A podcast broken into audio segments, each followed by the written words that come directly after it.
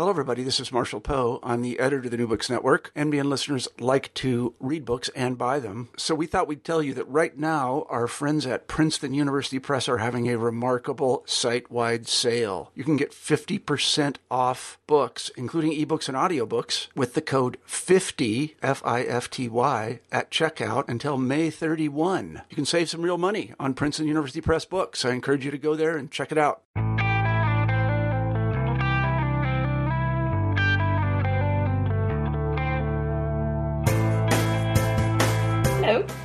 Welcome to New Books in European Studies.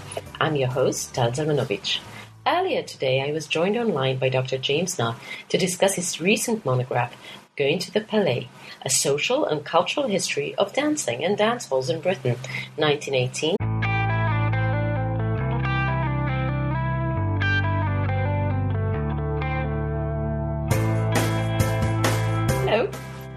To New Books in European Studies. I'm your host, Tal Zalmanovich. Earlier today, I was joined online by Dr. James Nott to discuss his recent monograph, Going to the Palais A Social and Cultural History of Dancing and Dance Halls in Britain, 1918 to 1960. The book was published recently by Oxford University Press. As you will soon hear from James, this book is a passionate exploration of a love affair between the British public and social dancing. James uses the uncharted history of dance and dancing in Britain to tell a riveting story about the transformations of working class communities and of the changing notions of femininity, masculinity, and leisure. James chaperones us skillfully between the perspectives of dance hall owners, dance teachers, and innovators, to that of the enthusiastic jiving individuals, and finally to the onlookers and killjoys from the media and other organizations alarmed by this craze. This kaleidoscope of voices and images illuminates the role of the dance hall as a social space. It is argued that the dance hall brought together men and women in search of fun, but also of self realization and exploration. The book demonstrates that American music and dance were embraced by the dedicated dancers, but also that a national style was forged on the dance floor and via the business model and publicity methods of the institution. Consequently, a unique British space was born. The story of the rise and fall of the dance hall is constructed through its economic history. Its financial success and decline are analyzed with sources from the day's trade press, such as the Dancing Times, the archives of individual companies, and the regulation and licensing records of towns and cities. The cultural role of the dance hall is revealed through its representation in local and national press. To find out what going to the Palais had meant to individuals, James conducted oral interviews with his parents, among others, and weaved together contemporaneous social surveys and Mass Observation reports. The result is a superb exploration of gender and race relations, as well as a fascinating look at an industry that had once rivaled cinema as an ultimate pastime. Thank you for downloading this podcast. I hope that you'll enjoy our conversation about this dazzling account of Dancing Britain as much as I did. Hi, James. Thank you for joining us today. Hi, uh, you're welcome. Looking forward to it. Um, could you actually begin our conversation with telling us a little bit about your um, academic background and what brought you to this specific project? Uh, yeah, sure. Um, I suppose I came to this uh, specific project basically because it was um, I touched on it on my first book, uh, and also um, in some uh, family history. You know, there's a family history connection mm. here.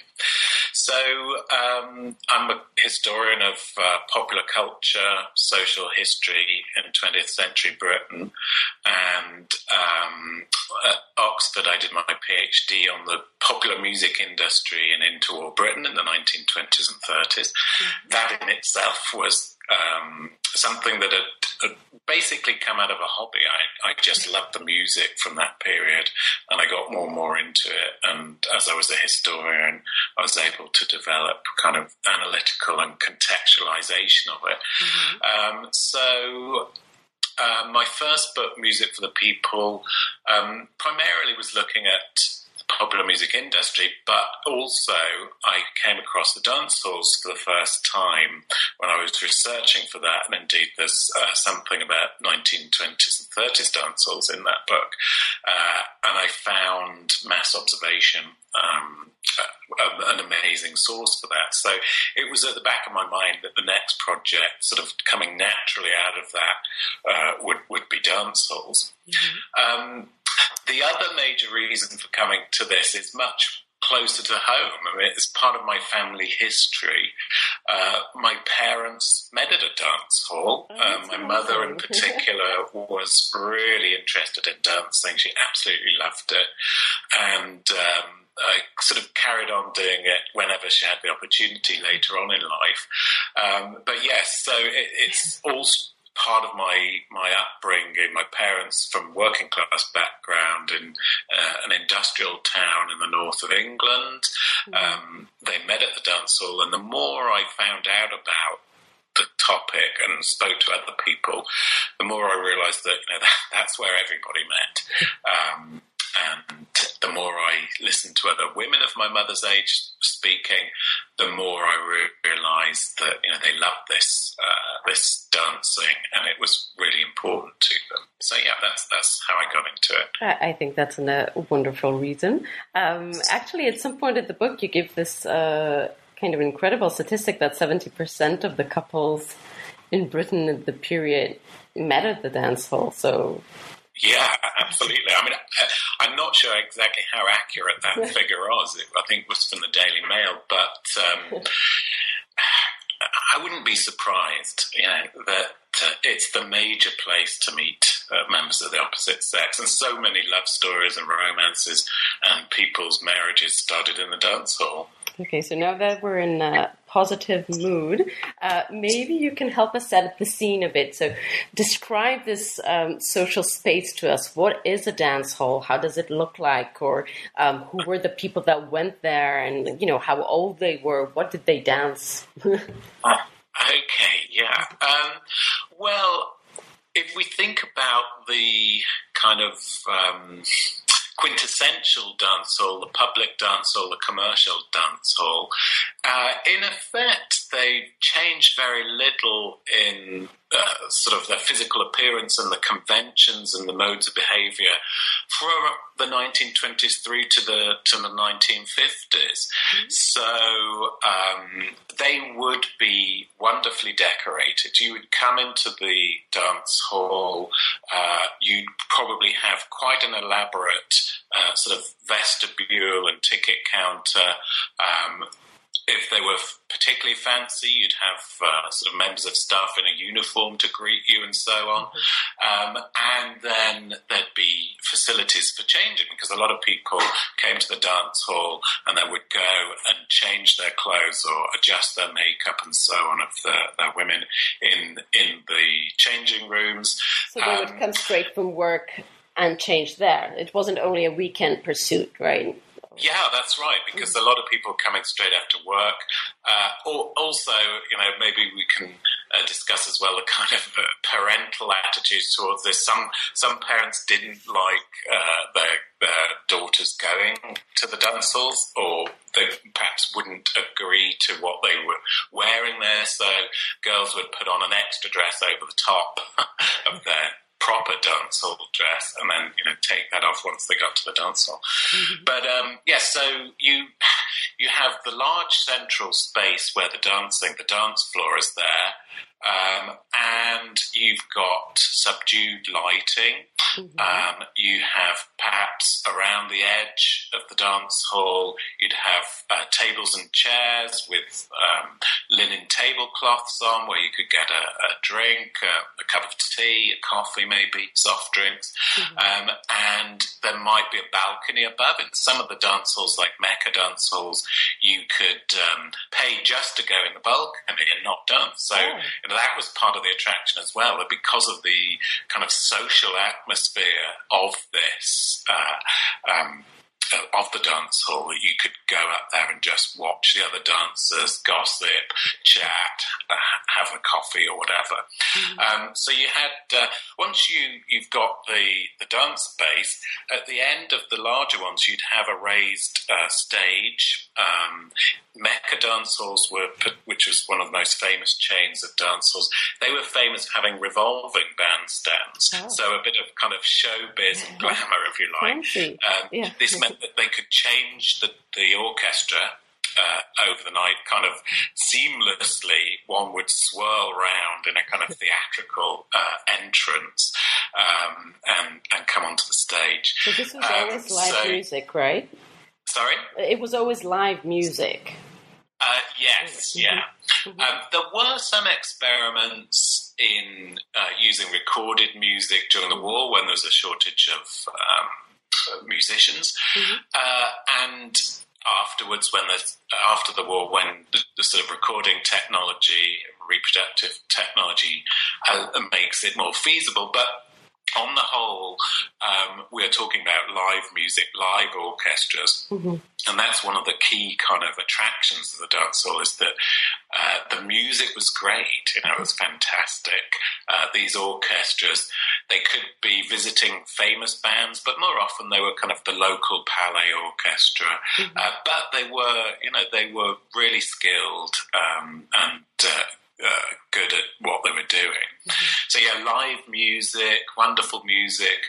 Um, it depended what time of the evening you were when you arrived, who you would see there. Mm-hmm. Um, the earlier part of the evening would be predominantly female, um, because what usually happened was that the men uh, would go to the pub for a drink before, a bit of Dutch courage, if you like, uh, before they came along, uh, and probably would arrive about nine o'clock or so. So in the earlier parts of the evening, lots of girls dancing with each other, mm-hmm. you know, a really good place for uh, female interaction and identity. Mm-hmm. Uh, but then it becomes increasingly more mixed as the evening comes, mm-hmm. uh, develops. What you tended to happen in almost all of them in my research, and this was as true in the 20s, uh, 50s as it was in the 20s, you'd have boys and men on one side, girls and women on the other side of the room. a Kind of self-enforced segregation. You know, wasn't uh, everybody was free to mix, but this this tended to be how it happened. Everybody kind of up against one side of the room, uh, facing uh, each other across the dance floor. The music would strike up going to play a waltz, a foxtrot, whatever it was, take your partners, and then the two sides would come together magically. Uh, the men would approach the women because that was the convention for uh, most of the period, um, and ask uh, if they would uh, uh, like to dance, and then couples would form and they'd go onto the dance floor. So it's very ritualistic. Mm-hmm. Um, and these conventions survived, as I said, for decades. Who went? Well, um, it's predominantly the, the largest part of the audience is young. Uh, it's female, but obviously there are boys there as well. Um, and uh, it's working class or, or lower middle class. Um, and that um, with some sort of variations, uh, is the kind of how it stays throughout the 20s, 30s, 40s, and 50s. Mm-hmm. And there's no alcohol served, right? Yeah, this is mm-hmm. one of the interesting things that perhaps surprises a lot of people today mm-hmm. is that the dance halls were dry. There was no alcohol, unless it was a private function where you had hired out the dance hall for a party or some kind of special dance. Um, then, then there'd be dancing. Then there'd be drinking. They'd be able to get a license. But most of the time, the public dance halls were um, not served, they were not licensed, and they were not serving alcohol. So you get pots of tea, glasses of squash, because of course dancing's thirsty business. Um, and there were attempts to try and smuggle booze in through, you know, back windows and so on, but they were heavily controlled mm-hmm. by um, MCs, masters of ceremonies, and various other members of staff who'd keep an eye out for that kind of thing. Yeah, well, maybe we can talk about that a bit later because you kind of describe a whole system of regulation and, and people, you know, um, positioned in key locations to make Sure, sure that everybody yeah. behaves. Um, so, uh, you know, actually, why don't you tell us a bit about this too, so we can imagine these people also moving in the space that you just described? Um, what about the regulation? Yes. hmm Um, okay, so um, again, depending on the period, the, the part of the period that we're talking about, and the particular dance halls, um, there was a degree of regulation that could be quite. Um, quite severe, if you like. Um, in the 1950s, uh, in some of the Scottish dance halls in Dundee, for example, um, they were, the dance halls would employ um, members of staff with whistles, and they would patrol the dance floor looking at young couples, and if they got a bit too frisky or a bit too close, or they were kissing a bit too much, uh, other than a sort of peck on the cheek, whistle would blow, and they'd kind of be over there. No, move apart, move apart. Um, in Liverpool in the 50s as well, uh, they called these people kiss killers. so uh, they were very, um, very much on the lookout for um, kind of bad behaviour as they sort of saw it, or excessive smooching and so on and so forth. Um, you'd have um, bouncers on the door as well. These develop in the 1950s after a number of kind of high profile um, fights and so on involving teddy boys. Uh, more often, you would get um, the, the Mecca, for example, found that it was good policy to use uh, women rather than kind of aggressive looking uh, male bouncers to um, to screen the patrons when they were coming in. So they would look out for people who were drunk, uh, who looked as if they were going to cause trouble, or even if they were badly behaved. Some of the dance halls, uh, sorry, badly dressed. Some of the dance halls had dress codes where you know if you didn't wear a tie, you weren't allowed in. So they'd have a supply of ties for you to put on. So all about maintaining a, a kind of image of respectability. So there, there's there's screening when you come in, before you come in to get in, uh, and then once you're on the dance floor, the dancers are moving around the floor and so on. Uh, a lot of um, people would be standing at the sides watching the dancing, not actually dancing themselves, or sitting at tables. Um, and it was possible there to kind of escape the uh, overseeing eye of these uh, members of staff and perhaps have a cuddle in the corner, a kiss and a smooch or something like that. But anything, you know, more than rather innocent uh, interactions like that would be, well, one, frowned upon by your peers, but also they, they'd spot it. Um, so, yeah, um, that was the kind of um, the, the space being regulated, as it were. Okay, so now that we kind of know or heard how it, it looked, um, why do you think it had such a great appeal? I mean, at, at some point, you know, your one of your main arguments is that between 1918 and 1960s, there's actually a, a love affair, you call it, um, with social dancing in Britain. Why was it um, so appealing? Um, well, I think a number of reasons. Uh, first of all, of course, there is the music and the dances themselves, which are key, obviously, to, to the dance halls. Um, what develops after the First World War um, is a new kind of music with first jazz and then uh, dance band music and then big band music and then later uh, jive and rock and roll. Um, that's much more energetic and, and um, appealing to, especially to younger people. So the revolution in music kind of revolutionizes the appeal in dancing as well. People are, are intrigued by these new musical forms, plus they're exposed to them to a greater extent because after the First World War, you've got new mass media of uh, first the gramophone and then, of course, the radio, and then sound films also bring new musical tastes over. So, in general, in British society, there's a huge thirst for uh, for music. Um, they are accompanied, and the two kind of go hand in hand by these new dances. The other thing that's new about the post First World War period is the development of um, couple dances. So before that, obviously dancing has always been popular, but at least in public, um, it had tended to be in the form of group dances uh, with a set of um, exacting um, movements that everybody had to replicate and everybody had to do at the same time. Um, what happens after the First World War developing just before it, but really taking off after the First World War, is that um, you get these new partner dances that are um, designed just for single couples, and even though there are sort of prescribed steps and so on, there's a degree of um, interpretation there that means people can uh, sort of add their own spin to it, as it were. But um, you have a room full of couples dancing slightly differently, rather than a room full of uh, you know one dancing group, as it were, uh, which had been the case before. So there's the music and the dance. That's one reason why these uh, dancers um, take off so uh, successfully but also it's a reflection of um, you know wider social and economic changes.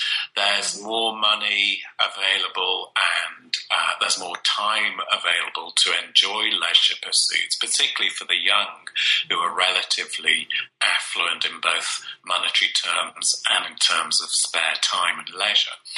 Um, You've also got changing social mores. So, you know, the dance halls are both reflective of and are also helping change, changing gender boundaries and relations. So, what was permissible in the dance hall for women to do and for men and women to do together wouldn't have been permissible, for example, in the Victorian period. It just wouldn't have been acceptable. Mm-hmm. So the fact that um, women could go unchaperoned to the dance hall um, was a key part of their attraction for women, but also as reflecting some of the big changes that were, were going on.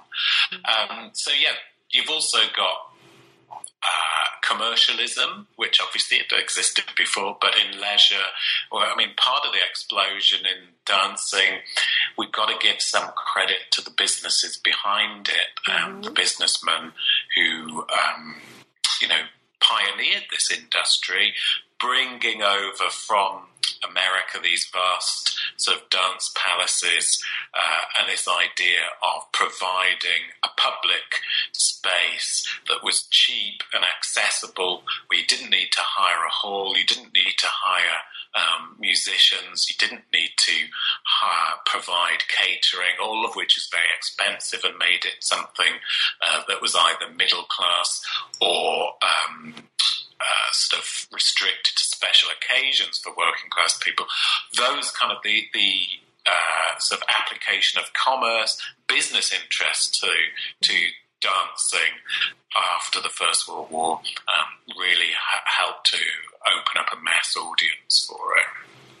Okay, so actually, I, I, I, do want to talk about this. You alluded to this uh, to Carl Heimann, the man behind the Mecca chain, and I think that one of the amazing things about your book is that you you don't shy away from economic history, which is um, many times the case when working on cultural and, and, and social history.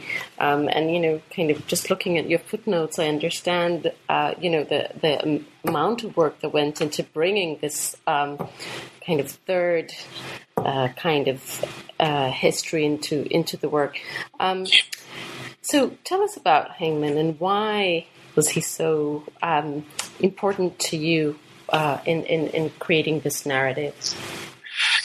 Yeah, I think he's absolutely critical to the understanding of the development of dancing in Britain, and also um, you know, he has a number of other interests uh, that are important for the culture of Britain as well. Mecca moves on in the 50s and 60s into bingo, for example.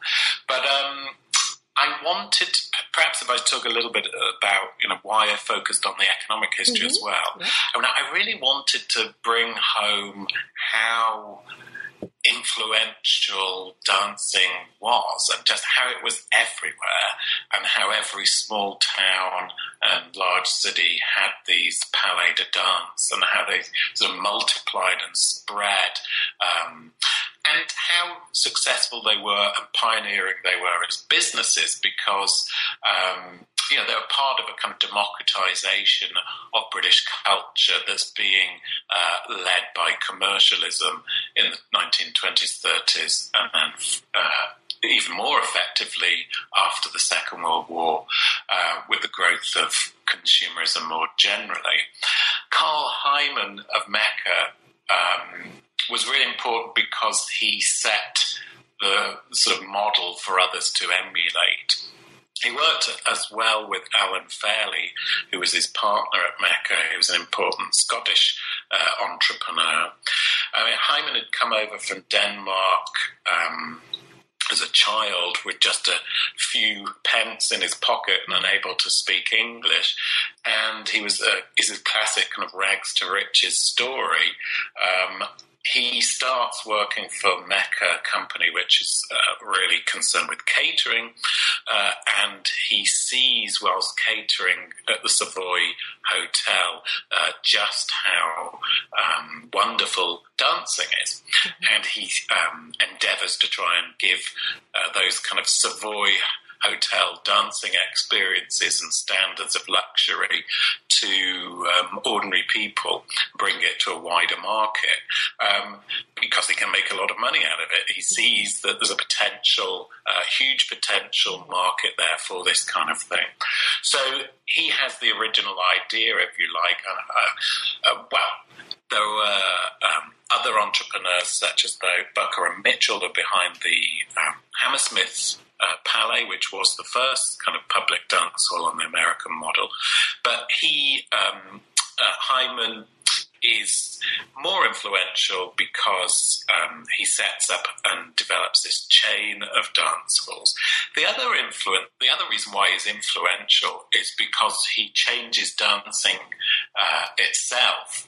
Um, one of the developments after, you know, one of the reasons why the dances were so popular after the First World War was that they were spontaneous. There was a kind of um, joie de vivre about them, uh, and as I outline in the book, the development of the English style by mm-hmm. uh, professional dance teachers was an attempt to regulate and control them for a variety of reasons because of the kind of moral reaction to them. Um, and it makes them more formalized and kind of subdued. Uh, so Mecca realizes, Heimann realizes that, you know, this is putting off a lot of potential dancers because you've got to go through these lessons. It's uh, all rather complicated. How do we get more dancers into the dance halls? Well, let's create a number of easy to do dances. And so he's responsible for these group de- dances that develop in the 1930s, most famous example of which is, is the Lambeth Walk. So he's really important um, as an economic businessman, as a pioneer of the industry, uh, introducing all sorts of new methods, um, publicity, advertising, and so on. But he's also uh, influential because um, of his influence on actually what was being danced by people and trying to popularize these easy to do dances. I really like the story that you put about um, the way that uh, during the the war, when there's a shortage of men, he comes up with this idea of um, equal rights nights for women, which they can choose their partners. Yes, that yeah, that that was really fascinating. Um, so, yeah, he's I don't know. On the one hand, I want to see him as a kind of pioneering, sort of uh, progressive feminist um, uh, supporter of emancipation. But the, on the other hand, you know, he's a hard nosed businessman, mm-hmm. and he realizes that um, most of his um, uh, clients or most of the people coming to the dance halls uh, are women, and that that kind of um, proportion of women increases even more during the war itself as men are called up and so on. Um, so he is um, interested in making sure that they have a good time and they they come to the dances. One of the trouble was that um, there was so many more women compared to men that it made the odds really difficult when it came to getting a dance. So this is why he introduces, introduces this idea of um, equal rights, where the traditional convention of men choosing women to, and asking them to dance is turned on its head, and uh, women are allowed to um, to choose their their own partners. And of course, after the war, the convention is they return to convention and. Uh, yeah, that was one of the things that I found interesting here was that um, you know during the war itself, it had it wasn't wholly successful, this experiment. Uh, it was only introduced in a few of the Mecca dance halls, and there were some who resisted it. But you know, it kind of it it, it was allowed. It, it, it happened. But then once the war ends, there's a return to the pre-war norm of men being able to choose their partners, and there didn't seem to be much of a kind of protest against that. In fact, most women seem to to welcome that interesting. Okay, so um, if we're talking about women, and it's really, I think your book touches on two demographics in particular: women and um, young people. Yeah. Uh, so, so since we've already started talking a bit about women, um, you describe the dance hall as a feminine public sphere. Could you tell us what you mean by that? Yeah. Um, basically, dance hall is a female public space um, in an obvious kind of way. For, for a start, that dancing was just more popular with uh, women, and um, women tended to outnumber men in the dance hall, as I've suggested, as we discussed earlier on. Depending on the time of the evening, that degree of uh, female kind of um, outnumbering uh, could be particularly great in the earlier part of the evening. Uh, but so, in that sense, it was a female space. Um, there are always more women there than there are men. And it's also a female space because it's one of the few arenas where, and a few activities where women had a head start over men. Uh, they dan- started dancing a, a lot earlier.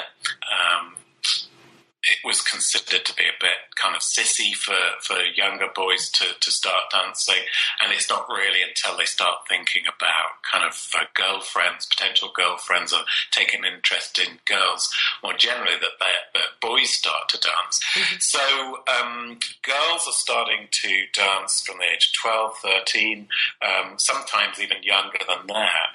And they are also usually more skilled. They take uh, much keener interest in learning to do dancing properly.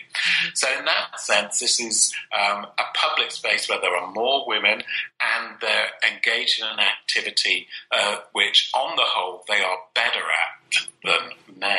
Mm-hmm. The other reason I say it's a sort of female space is that, um, unlike the pub, uh, it is women are welcome there. In fact, you know, obviously, dancing requires heterosexual coupling. It's one of the key aspects of the, the pastime.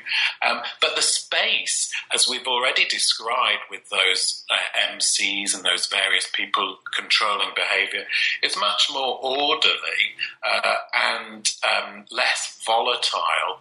And even though there were uh, instances of violence, on the whole, it's a lot less violent and threatening uh, to women than a, a, lot of other public uh, spaces, uh, such as the pub and so on. So, yeah, that, that's really why it's uh, a female space, a really key female public space. You also described that it's a space where women can um, kind of play out different identities. Um, mm-hmm. you know, through their clothes, through their choice of dance, um, the way they perform, I guess their femininity in this um, space. Absolutely. Um, the dan- dance halls also are really crucial to development of female identity, as you say. Via the dancing itself, as, as uh, suggested, um, women were more skilled than men at dancing. Um, and there's a lot of evidence to show that women felt great about being able to dance well. It really boosted their self confidence. Um, the mastering of dance steps and so on was a real um, boost. You've also got um, it, dancing is the equivalent of sport for women at this time. Um, it offers physical and mental exercise.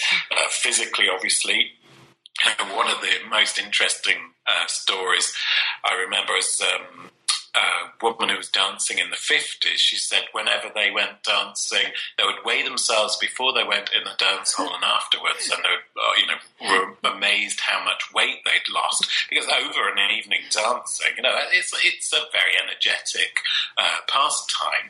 So it was great for women who were stuck in factories or in offices or shops and so on, mostly sedentary kind of behaviour for them to be able to uh, get exercise but also it was good for relaxation.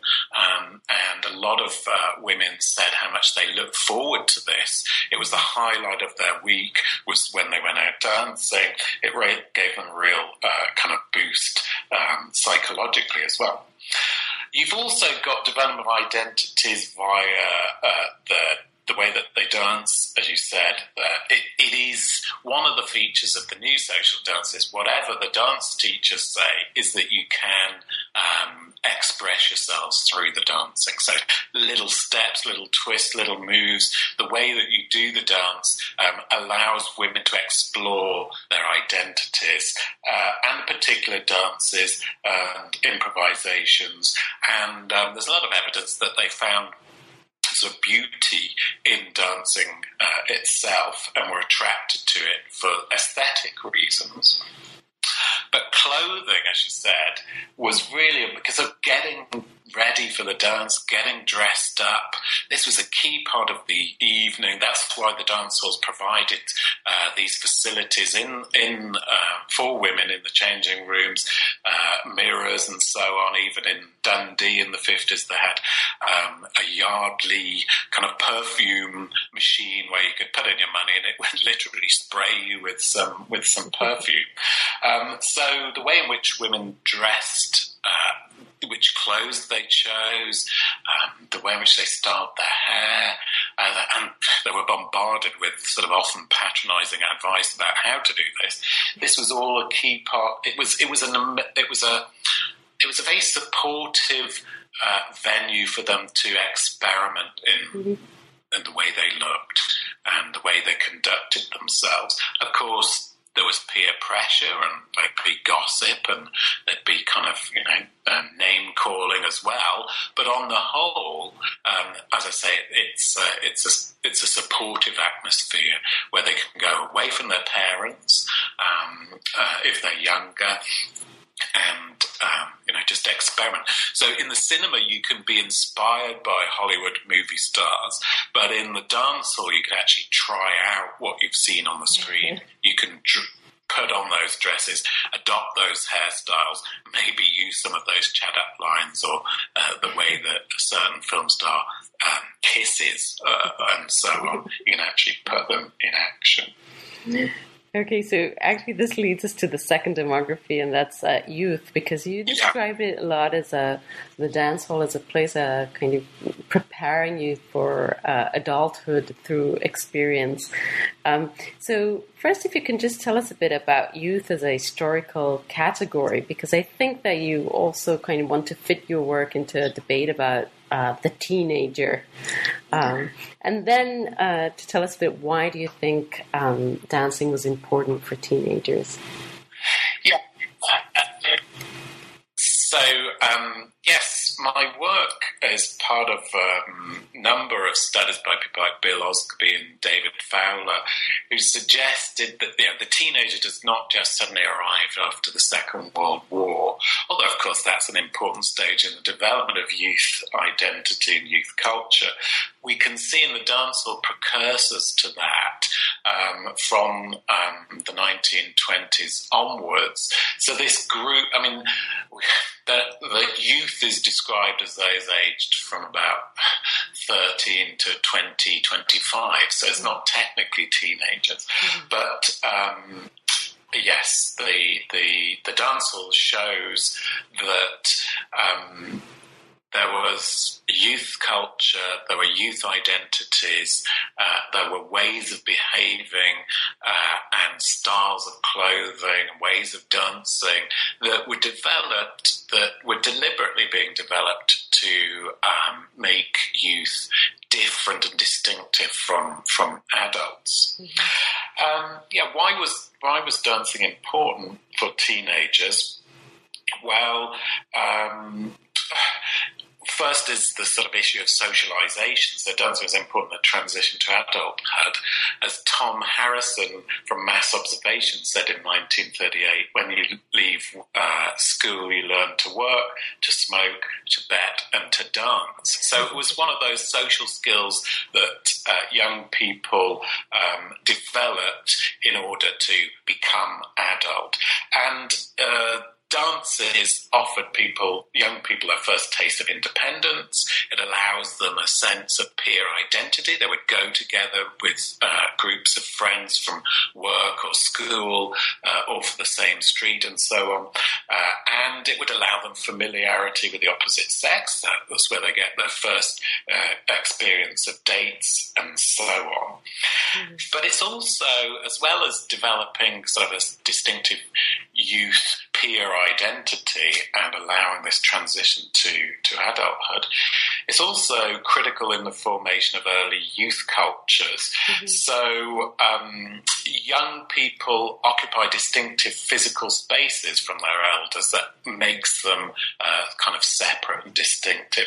In the 1920s, that took the form of you know, highly stratified um, learners' halls that were little church halls or little assembly rooms, um, not the commercial dance halls, that would cater for a very specific age range. You know, oh, you'd go to one until you were about 14 or 15, and then, you know, you were too old for that. Then you'd progress to the next one, 15, 16, mm-hmm. and then eventually, uh, when you're 18, you'd go into the public dance halls. Mm-hmm. There were also in the 1940s and 50s a kind of distinctive physical space um, developed within the dance halls themselves my own mother remembers how if you wanted to jive certain dances, uh, so dance them in a jive style, uh, there was a part of the dance floor that was cordoned off where the jivers would go.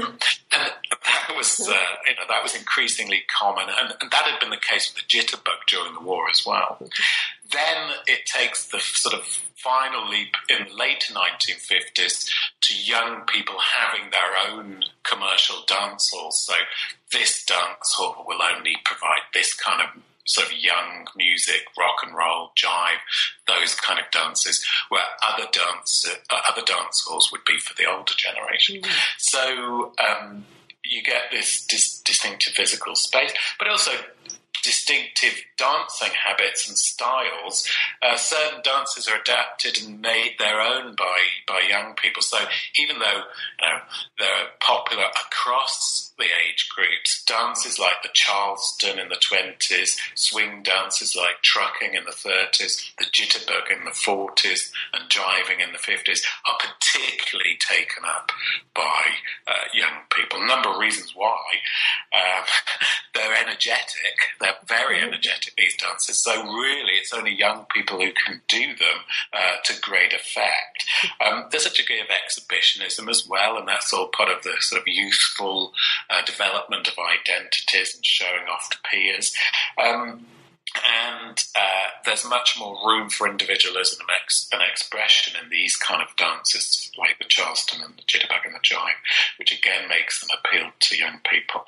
But also, um, it becomes um, sort of. Uh, because of the reaction of the older, of older people at these dances, you know, uh, for a variety of reasons, Charleston, Jitterbug, Jive are considered bad and they get a lot of complaints, that makes them attractive as well. Great, mm-hmm. we're annoying our elders. This makes these kind of dances even more attractive to us. Mm-hmm. So uh, um, we'll get to the moral outcry in a minute, but I just want to ask you where people learn to dance these things because we talked a bit about American influence and you know um, mass media. Um. You said something about dance teachers so and classes. So, how do people know how to dance? Yes, well, um, I suppose there are two great schools of, of sort of dancing skill. Um, there are those who learn to dance and those who don't bother to learn to dance. so, you know, a, vast, a lot of people were just content to go along to the dance hall and shuffle along and do very basic steps, which they could pick up perhaps from their friends, might show them mm-hmm. um, how to do a few steps, or they might read about them in the newspapers, see them on television or films and so on. Mm-hmm. But um, they weren't really concerned with perfecting the technique. It has to be said that that tended to be more male than female, because as we said, women were more interested in the skill of dancing and dancing for its own sake.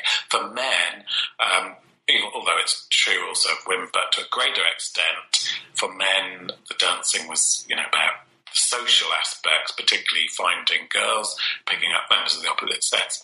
So we got that that kind of um, um, group. For those who did want to learn to dance, um, then yeah, dance teachers and dance schools are remarkably successful and, and numerous um, throughout the period, although they, they, kind of start to decline by the, the 50s. Um, but most towns would have a dance school. Um, they'd be uh, various dance classes that you could go along to, depending on, you know, delineated along skill and age um, maybe gender, but not usually. Um, and um, you you could uh, you could pay a small fee and and uh, learn the learn the dance steps. There are other ways as well. The mass media is rapidly sort of um, realizes that dancing is a huge, uh, potentially profitable uh, subject and uh, leisure activity. So you get the films put in action, newsreels that developed by people like Santos Casani, a famous dance teacher from the 1920s, because of course the visual medium of, of film makes it potentially very useful to, to, to teach people how to dance, but how effective these really were when you just see them in the cinema for a few minutes, I'm not quite sure. Similarly, gramophone records, maybe remarkably, that you would have records uh, which would um, sort of uh, read out the steps, provide some music, and you'd have an accompanying booklet with the, the moves and so on uh, that you were supposed to do. Uh, but uh, perhaps more effectively, there was a whole publishing industry of dancing manuals teaching you how to dance, most famous of which was uh, Victor Silvester's Modern Ballroom Dancing, um, which sold at its millions and has never actually been out of print since it was uh, first issued in the early 1920s. Um, wow. The newspapers also had a dancing column and they put sort of um, um, dance steps, uh, images there for you to follow. Again, you could roll up the carpet and uh, have a dancing session in your front room over the radio. Um, there was some um, dance lesson um, programs on the radio as well, which the BBC's Radio Times would provide uh, illustrations to accompany. Some of the more unusual things, you know, you kind of got a whole subsidiary of uh, little industries trying to cash in on dance craze, uh, you could.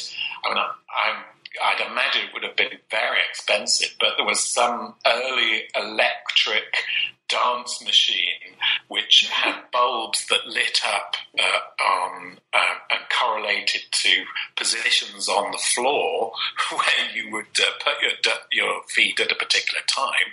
It's like a dancing robot. It was described as that was something that developed just after the Second World War. Um, but there were there were also um, a little bit like the Twister, the sort of game from the 1970s. Roll out a sheet, it would have feet and places for you to go, and you know you could uh, try and learn to dance that way. So the whole myriad of different ways. But the dance teachers were um, were the most uh, sort of um, ubiquitous uh, and popular way. If you wanted to learn to dance, you go to a dance school and dance class. So, when you describe these um, dance manuals, I keep thinking that um, it must have been a real challenge to research something as a historian that is actually so fleeting as, as a dancing experience. So, maybe you can tell us a bit how you did that.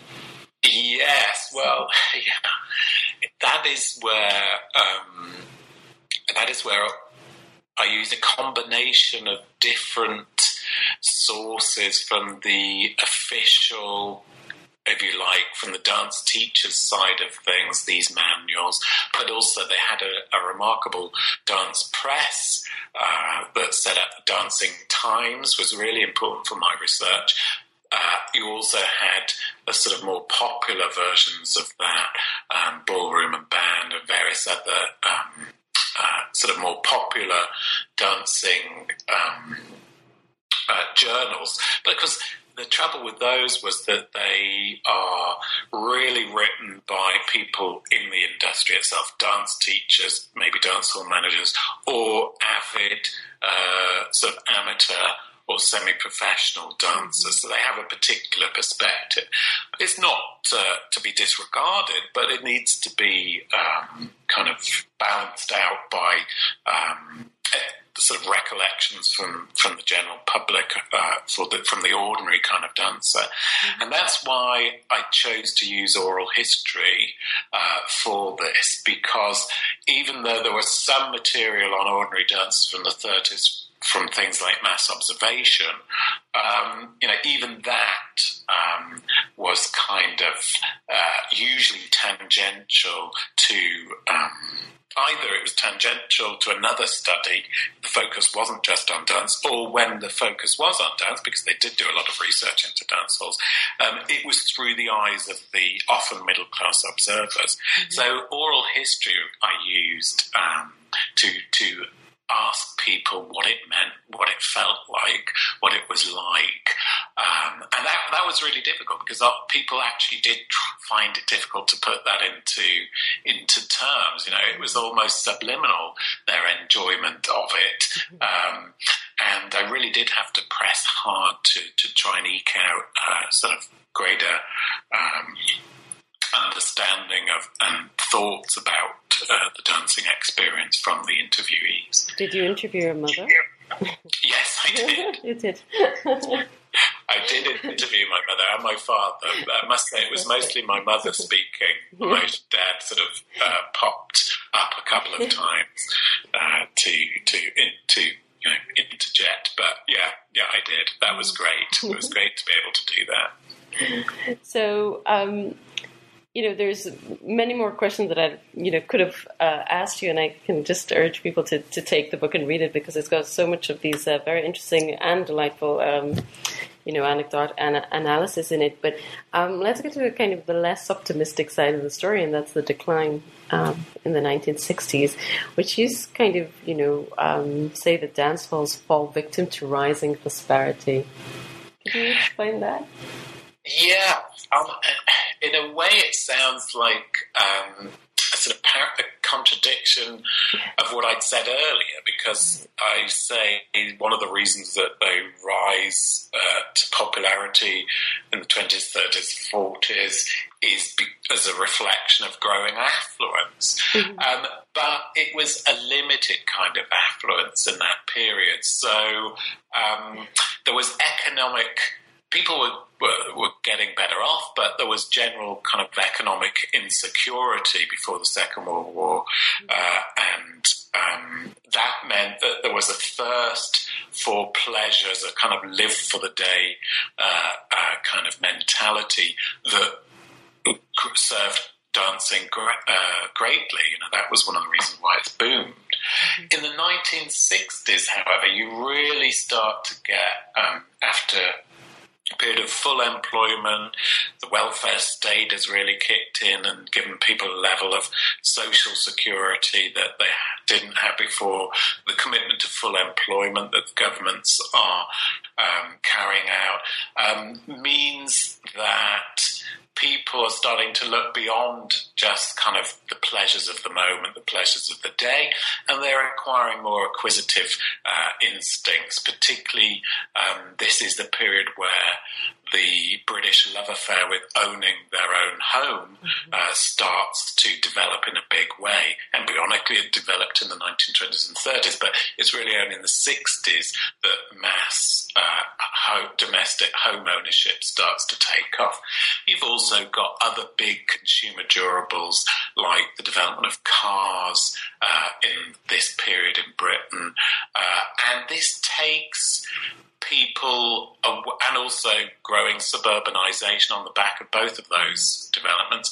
This people, this sort of is reflected in a breakup of some of those closely knit working class communities. So mm-hmm. this greater affluence that you see in the 60s focuses people on the home, domesticity, the family unit, individualism, uh, rather than the kind of previous bonds of working class life, of community, of the street, of the town, uh, and uh, as it happens, of the palais.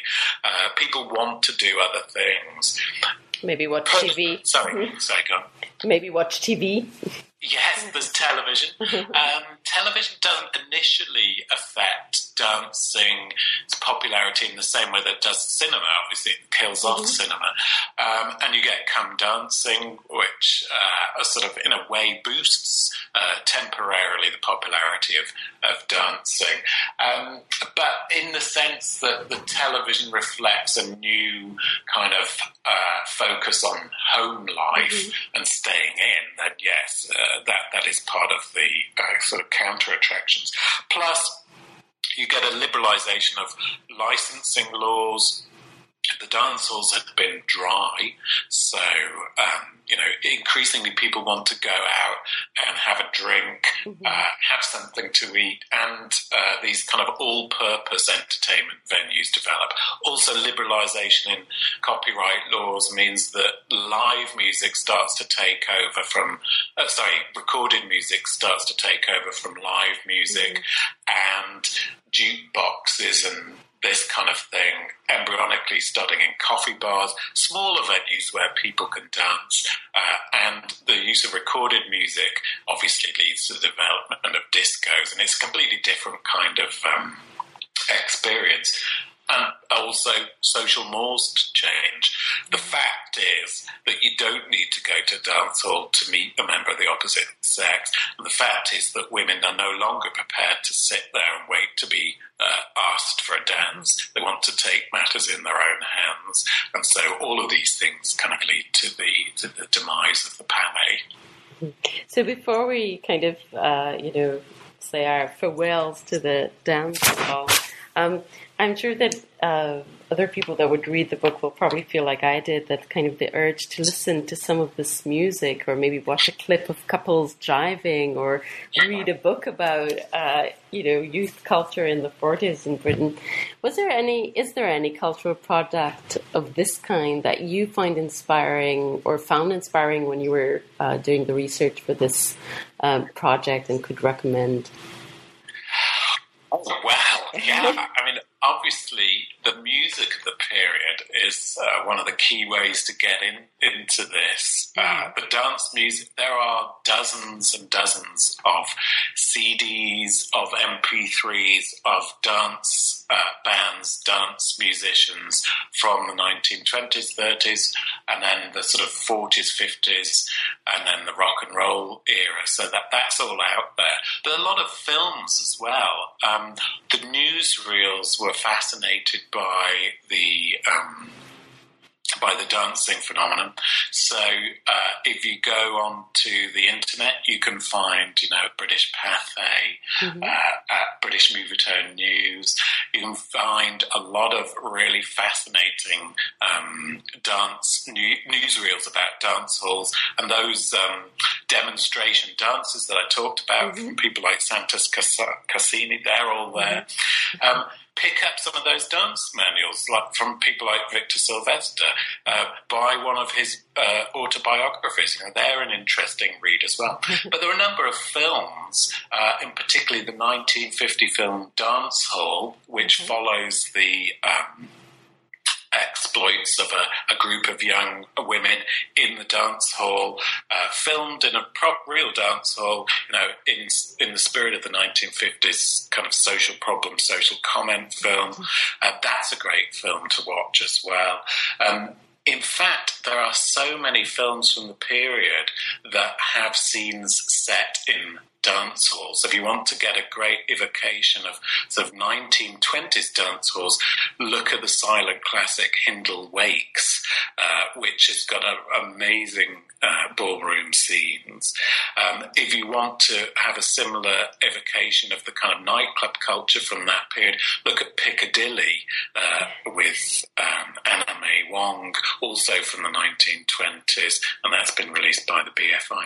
So there are lots of films that you can look at. If you want, want to look at the later period, the 40s and 50s, then um, kind of those films aimed at the youth market uh, in Britain also have a lot of references to, to the dance culture. So there are all of those kind of cultural artifacts, products, if you like, from the period uh, that are. Um, that are, are, out there. Because the other thing I could say, but I feel hypocritical about saying it, was you know, try dancing. But the great irony of all of this is I don't actually myself dance. So, actually, that was my uh, last question, but now that you've answered it. so you yeah, never tried one of those My mother keeps uh, saying that I, you know, I've got to, I've got to dance. So maybe this is the year that I put on those dancing shoes. okay, James, thank you so much for this lovely conversation and for your fabulous book. I learned a lot from it, um, and I really recommend it. Well, thank you very much. It's a pleasure. It's been delightful talking about it.